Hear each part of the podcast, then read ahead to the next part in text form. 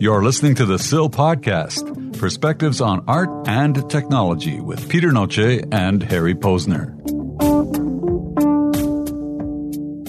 Episode 49 The Undefinable Spirit Snapshots from the Edge with Pete Paterson.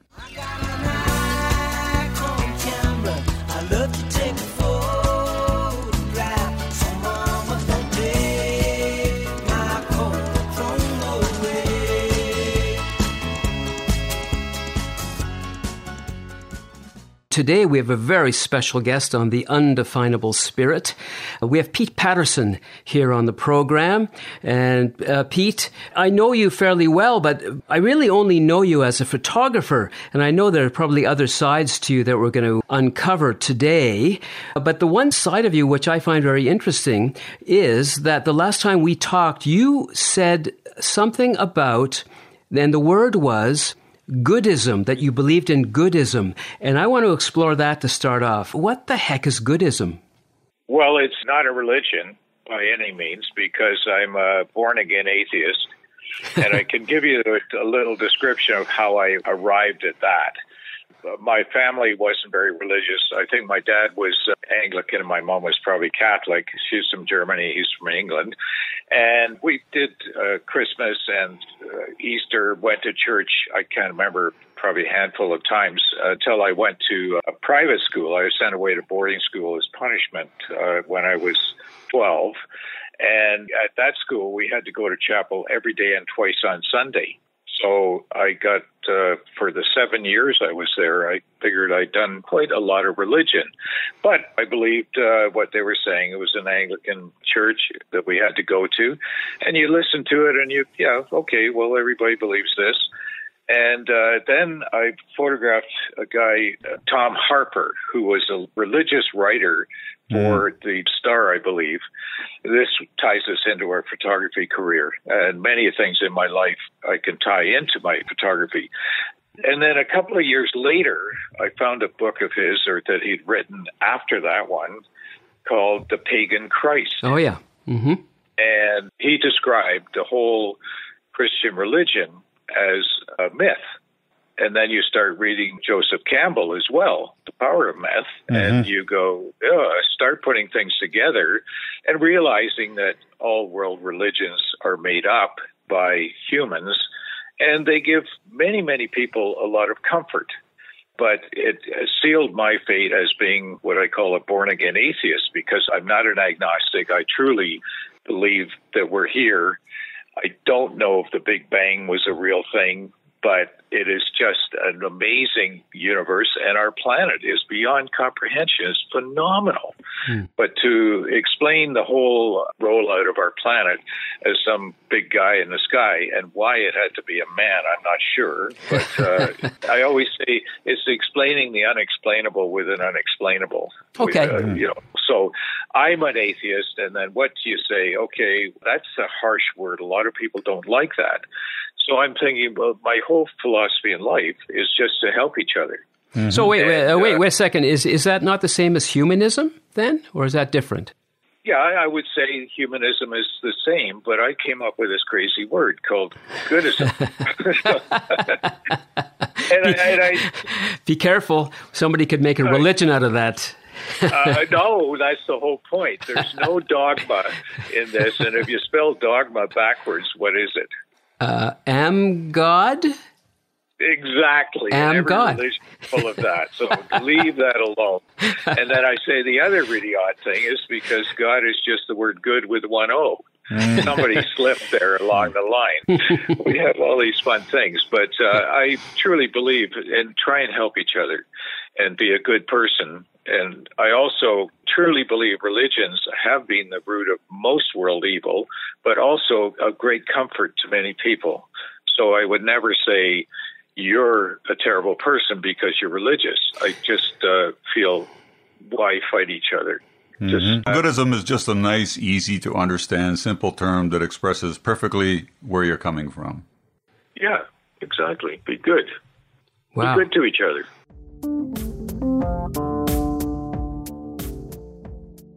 So now we get into your history a little bit in terms of the work that you do. How long have you been a photographer, and what did you do before, if anything? Well, I started out. I went to university. There was a lot of pressure to go to university, and uh, when I was a kid, my my older sister, two years older, was at Trinity College in modern languages at age sixteen. Mm. Uh, my dad was a well-known doctor in downtown Toronto, so there was tons of pressure to go to university. So I studied uh, engineering for one year. That was a big mistake. And then I changed to dentistry. And in second year of dentistry, somebody opened their mouth and I realized this is a big mistake. and, and I got so then I got a job with uh, something called the OWRC, which was Ontario Water Resources. Uh-huh. And it was at 801 Bay Street, and there was a Royal Bank down below. And I was there for a couple of years, I guess. I went into the bank one day, and there was this quite beautiful Swedish woman. And uh, I knew a couple of words in Swedish, like taximukit and things like that. And we got which married. Means, which, which, means, which means what? Which means what does it what? mean? Thank you very much. Okay. okay. Yeah, taximukit. I was I was looking for something a little Well, juicier than that, but Yeah, a little racier than that. Jag, Jag, Els- Jag Elskar Day, which means I love you. So, uh, Okay. and then we traveled to Europe. Well, we got married in, in Sweden, and then we hitchhiked for four months because I didn't have enough money to buy a car, even though I'd done my day job for a year and uh, drove a cab on nights and weekends. Still didn't have enough money. I think I had six hundred dollars or something. So we hitchhiked, and I took a lot of pictures. I had a, a very small Pentax camera, and then uh, for Christmas that year, she gave me an enlarger. And uh, I set it up in a bathroom in this tiny little apartment that we rented at Broadview in Danforth. And what year was this? This would be 1967.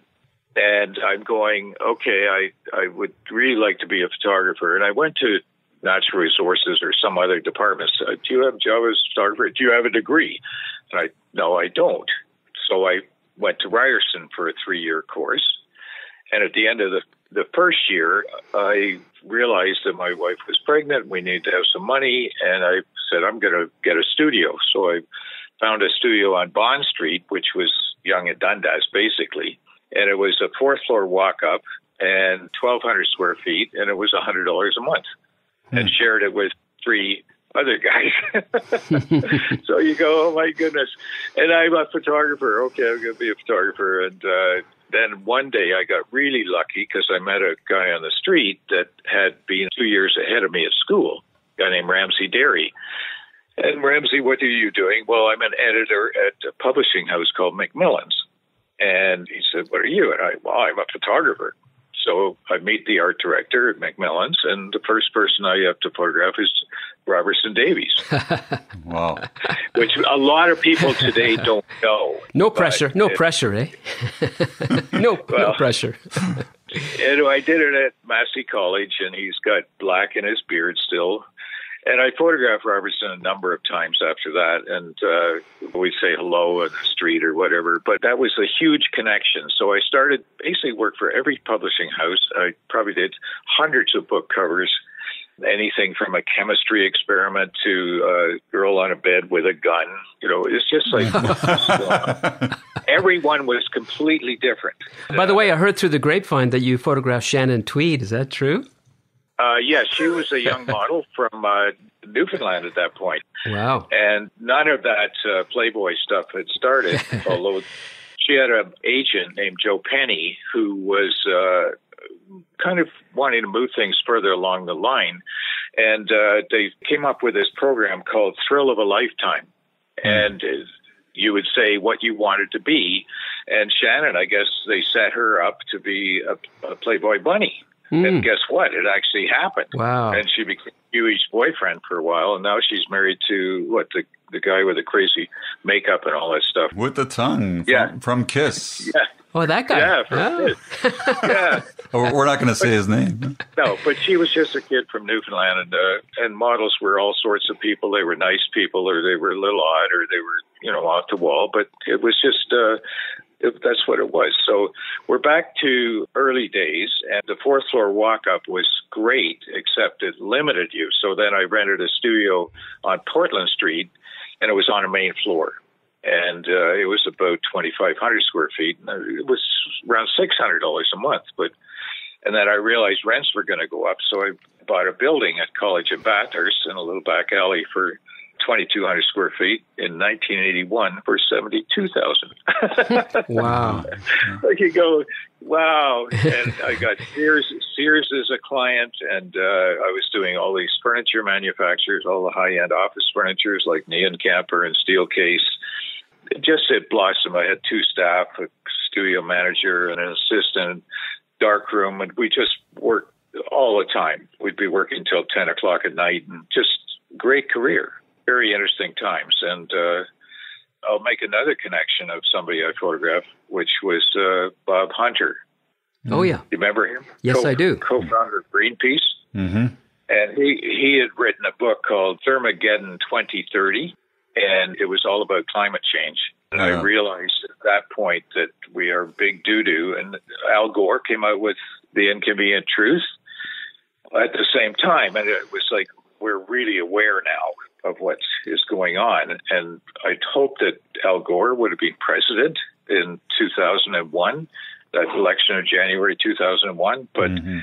George W. wins by a dimple Chad or some crazy thing. Mhm. And our whole environmental movement just ground to a halt.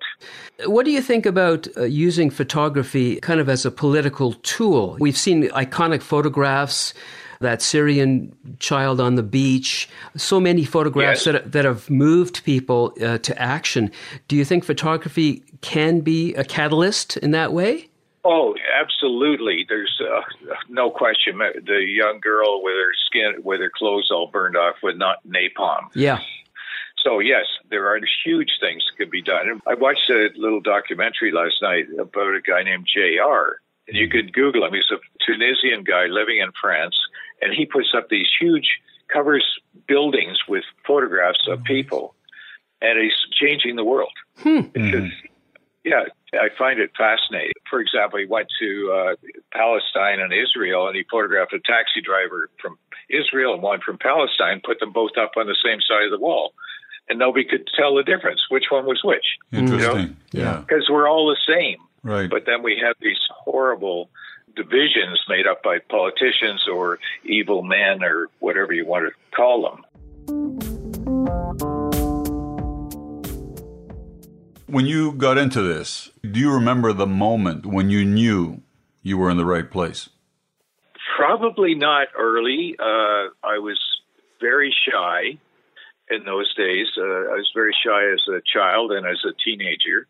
And I realized I had to get over that. And I watched other photographers that were really, yeah, blah, blah, look at me, and I'm out there. So it took me a long mm. time to realize that I think I have a pretty amazing talent.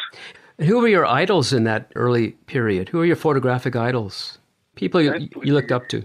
I'm trying to think. There were a number of people that, like Salgado, the guy that photographed work all around the world, uh, was amazing. There were, yeah, there were some photographers that did celebrities, and I always found that a little, yeah, it- it's a picture of Marilyn Monroe with her skirt up, but that's not a great picture. It's just because it's a celebrity, and that's what's made it great. So Commercially viable. yeah, it just that's why people look at it and you say, "Well, that's great," but it isn't. Um, we have Ed Burtynsky. I think Yeah. he's done a wonderful job for exposing the damage we've done to the world. I mean, I could start going back in history and doing Walker Evans and different people like that, but Yeah. I'm not sure who has influenced me exactly. I think I have my own vision, Hmm. and it just sort of came over the years of trying to solve every problem at, at work. We used to photograph chairs, especially office chairs with the five wheels. Right. Each wheel had to be perfectly placed in the same direction. With, so, yeah, everything was very defined, and uh, I was pretty good at it, solving problems, how to put dry ice in a thing to make the um, it looked like a chemistry experiment. I go back and look at the work and I go, holy cow, you know, how did I do this? Creative. Yeah. There was a magazine called the International Review, and we had to photograph a guy in a bathtub blowing a little sailboat. He was the president of Brothers at the time, and I had this I had this four footed cast iron bathtub, and I painted it gold on the outside. There's Clive blowing a thing. I mean, it's crazy. You just go through the whole thing. You go, what?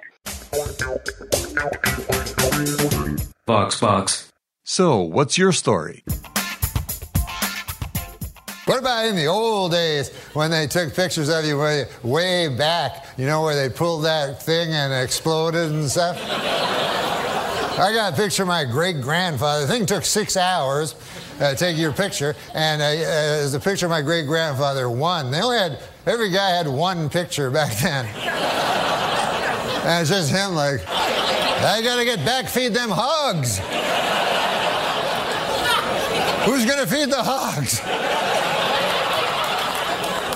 Somebody got to feed them hogs. Now, in the future, of course, it'll be different. 50 years from now, people will be going like, hey, you want to uh, see 100,000 pictures of my great grandfather?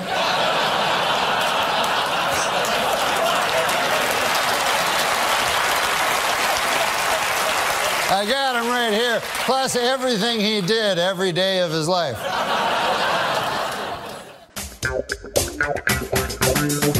VoxBox. So you're in the middle of all this. You're in the big city. That's where all the action is. This is where all your work is coming from. What brings you to the countryside? Well, my parents bought this 25 acres in 1954, mm. and it was uh, about 10 acres of open field, 10 acres of woods with a beautiful stream starting in it. And you could see from Toronto to Hamilton at that point. Where exactly is this? In Caledon. Caledon Township, which is now the town of Caledon. But uh, and I, I can still see Mississauga, but all the trees have grown up. And my dad died early, and my mom died in '89, and uh, then four of us owned it, and I wanted to buy it from them, so I did. And I've lived here ever since. I used to drive down to my studio, mm-hmm. and then traffic just got worse and worse and worse and worse. So I sold the building and I built a structure here that is a storage barn. Did it change the way you work? Did being in the country change you, the way you felt, and the work you did? Well, if, if we didn't have digital, I couldn't have done it. I tell people a story about going on fashion shoots. Like we go to Barbados or Jamaica or somewhere. You'd have four, five models, a clothing stylist, the art director, and uh, we'd shoot for a week. Mm-hmm. 50 rolls of film. Didn't have a clue. Bring it back, take it to the lab, and then finally see it.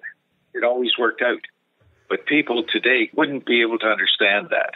Right. How we did it correctly every single time because now you just click, look, uh, no, wrong exposure, click, or there's so many things that are automatic. The lighting equipment I still have here is useful, huge soft boxes and things.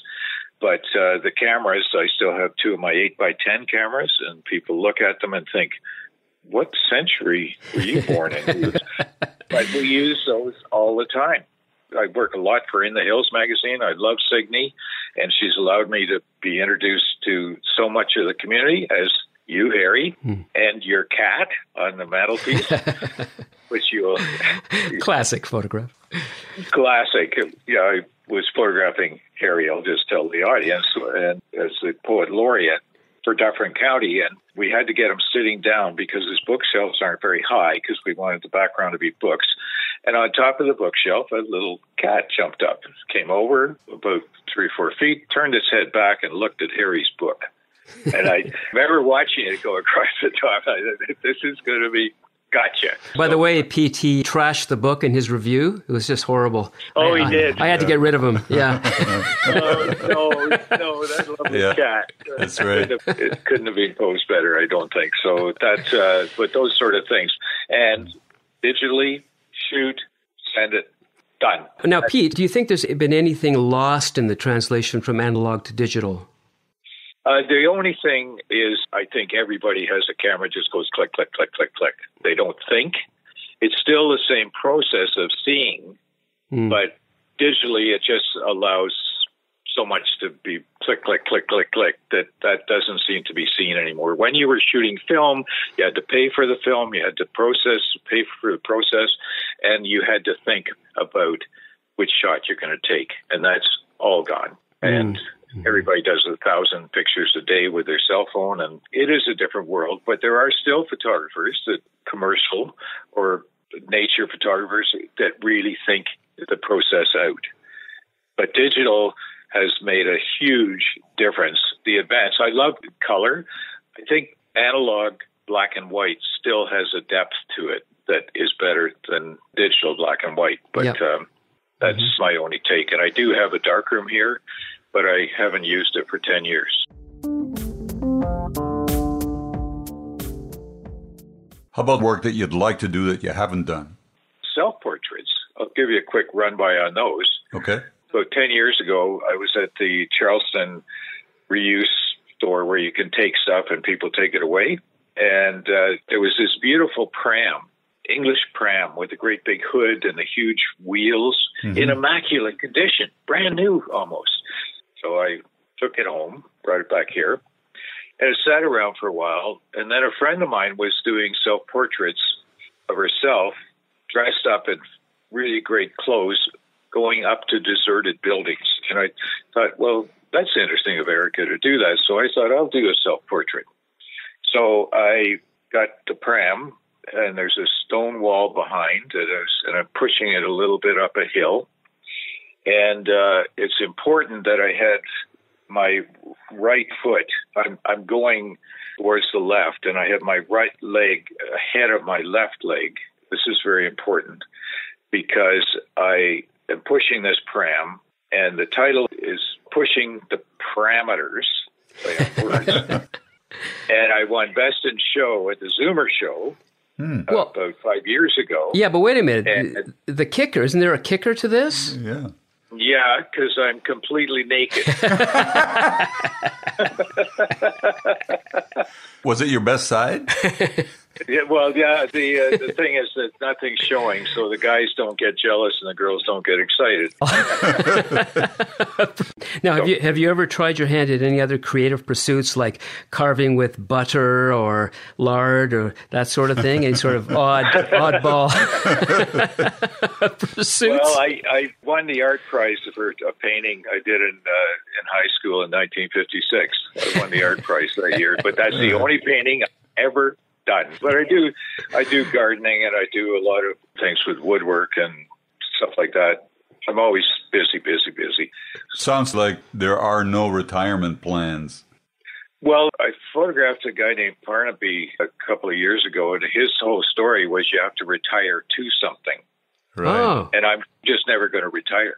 Yep. I don't understand that word. I hear That's you loud and clear on that one. Hmm. Cool. And I'm so fortunate I can still do this thing. Still excited after all these years. Yeah, eh? after all these years. Yeah. yeah, have to be. Your age is the love number plus eight, correct?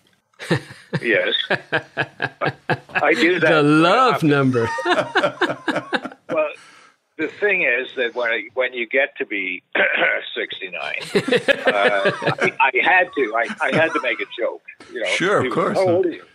I love it. I love it. I'm going to use that one. I, I, I didn't know that one until you told me. Yeah. yeah. And we all know that uh, women throw themselves at, at, photographers anyway, right? I mean, they're considered sex symbols in the artistic community. Isn't that true, Pete? Well, the old photography joke was uh, "Come in the darkroom and let's see what develops." no, but it really, but it really all took off after that naked picture with the pram, right? yeah, yeah well, I I couldn't believe that I met Moses Znaimer over that. It was interesting, and they made huge banners that were hanging all over the CNE, and I'm going, okay, well, whatever. Oh, banner, banners of you in the pram over the CNE? Yeah. Oh, cool. Yeah. Wow. They were about five feet by eight feet. Were parents covering their children's eyes as they walked into the exhibition? yeah, but it was very tastefully done. Ah. So, yeah, that's why I said it was important that one leg was in front of the other. Uh-huh. Is there anything else, Pete, that you think that people out there would uh, be interested in hearing about in terms of your life? Well, we did talk about religion, and I'm passionate about that. I'm also passionate about the environment. And the environment thing, to go back to it for a half right. second, we're into green energy, supposedly nothing's happening very quickly. But after the, the Inconvenient Truth, I photographed an author, Alanna Mitchell, and she'd written a book called Dancing on the Shores of the Dead Sea, and it was all about land degradation. And then she came out with a book called Seasick, and it was a number of chapters of scientists that she'd visited about coral reef degradation. And then one, one about the acidity of the oceans. pH balance. pH balance. And she said, Do you know that half the world's oxygen comes from plankton? Mm-hmm. And I didn't know that. I had no idea. And the pH is going to wipe that out if we keep on going. And she also said that a number of uh, the scientists she asked, Do you still have hope? And some of them would just start to weep. Hmm. And then I asked her, Alanna, everybody's yelling fire. Bob Hunter, Al Gore, you are. Who's saying how to put it out? And she said, read a book called The Third Industrial Revolution by a guy named Jeremy Rifkin. He wrote it in 2011, and it's all about clean energy. When the sun's shining, when the wind's blowing, you make hydrogen as the storage. Hmm. And you use hydrogen in fuel cells. And remember, we had them back in 2000 in Yes, we did, yeah. and none of that has advanced forwards. It's all being suppressed by the oil companies. We're, Right. we're just losing so much time. And if we don't, we are going to, I, I, I can't fathom it. I just can't fathom it. And why it's not happening is just uh, beyond my comprehension. So, and if you could create one photograph for the world to see that would reflect your feeling about climate change and the urgency of it, what would be in that photograph? Uh, me naked wrapping my arms around a tree. a real tree hugger. Oh my God. It hits home so much more immediately what you just said. Because I grew up in the city as well and moved to the countryside. And it wasn't until I moved here that I began to appreciate the incredible miracle that life is all around us. So, yeah, I get that very strongly too. Yeah. So one picture, yeah, it would have to be something like that. Nice. Thank you, Pete, for this. Yeah. Uh, it's been a pleasure. Well, I, And, I uh, hope it's uh, been uh, informative. Oh, yeah, Ex- absolutely. Extremely informative and enjoyable. And we'll uh, talk again soon, I hope. Okay, yeah, please. And uh, thank you guys. All right.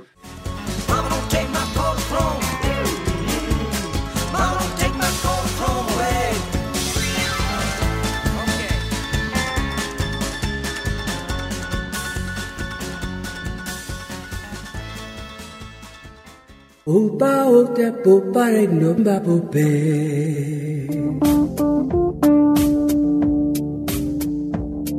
The SIL Podcast, Perspectives on Art and Technology, is a Connecting Dots Media production. Available at thesilpodcast.com.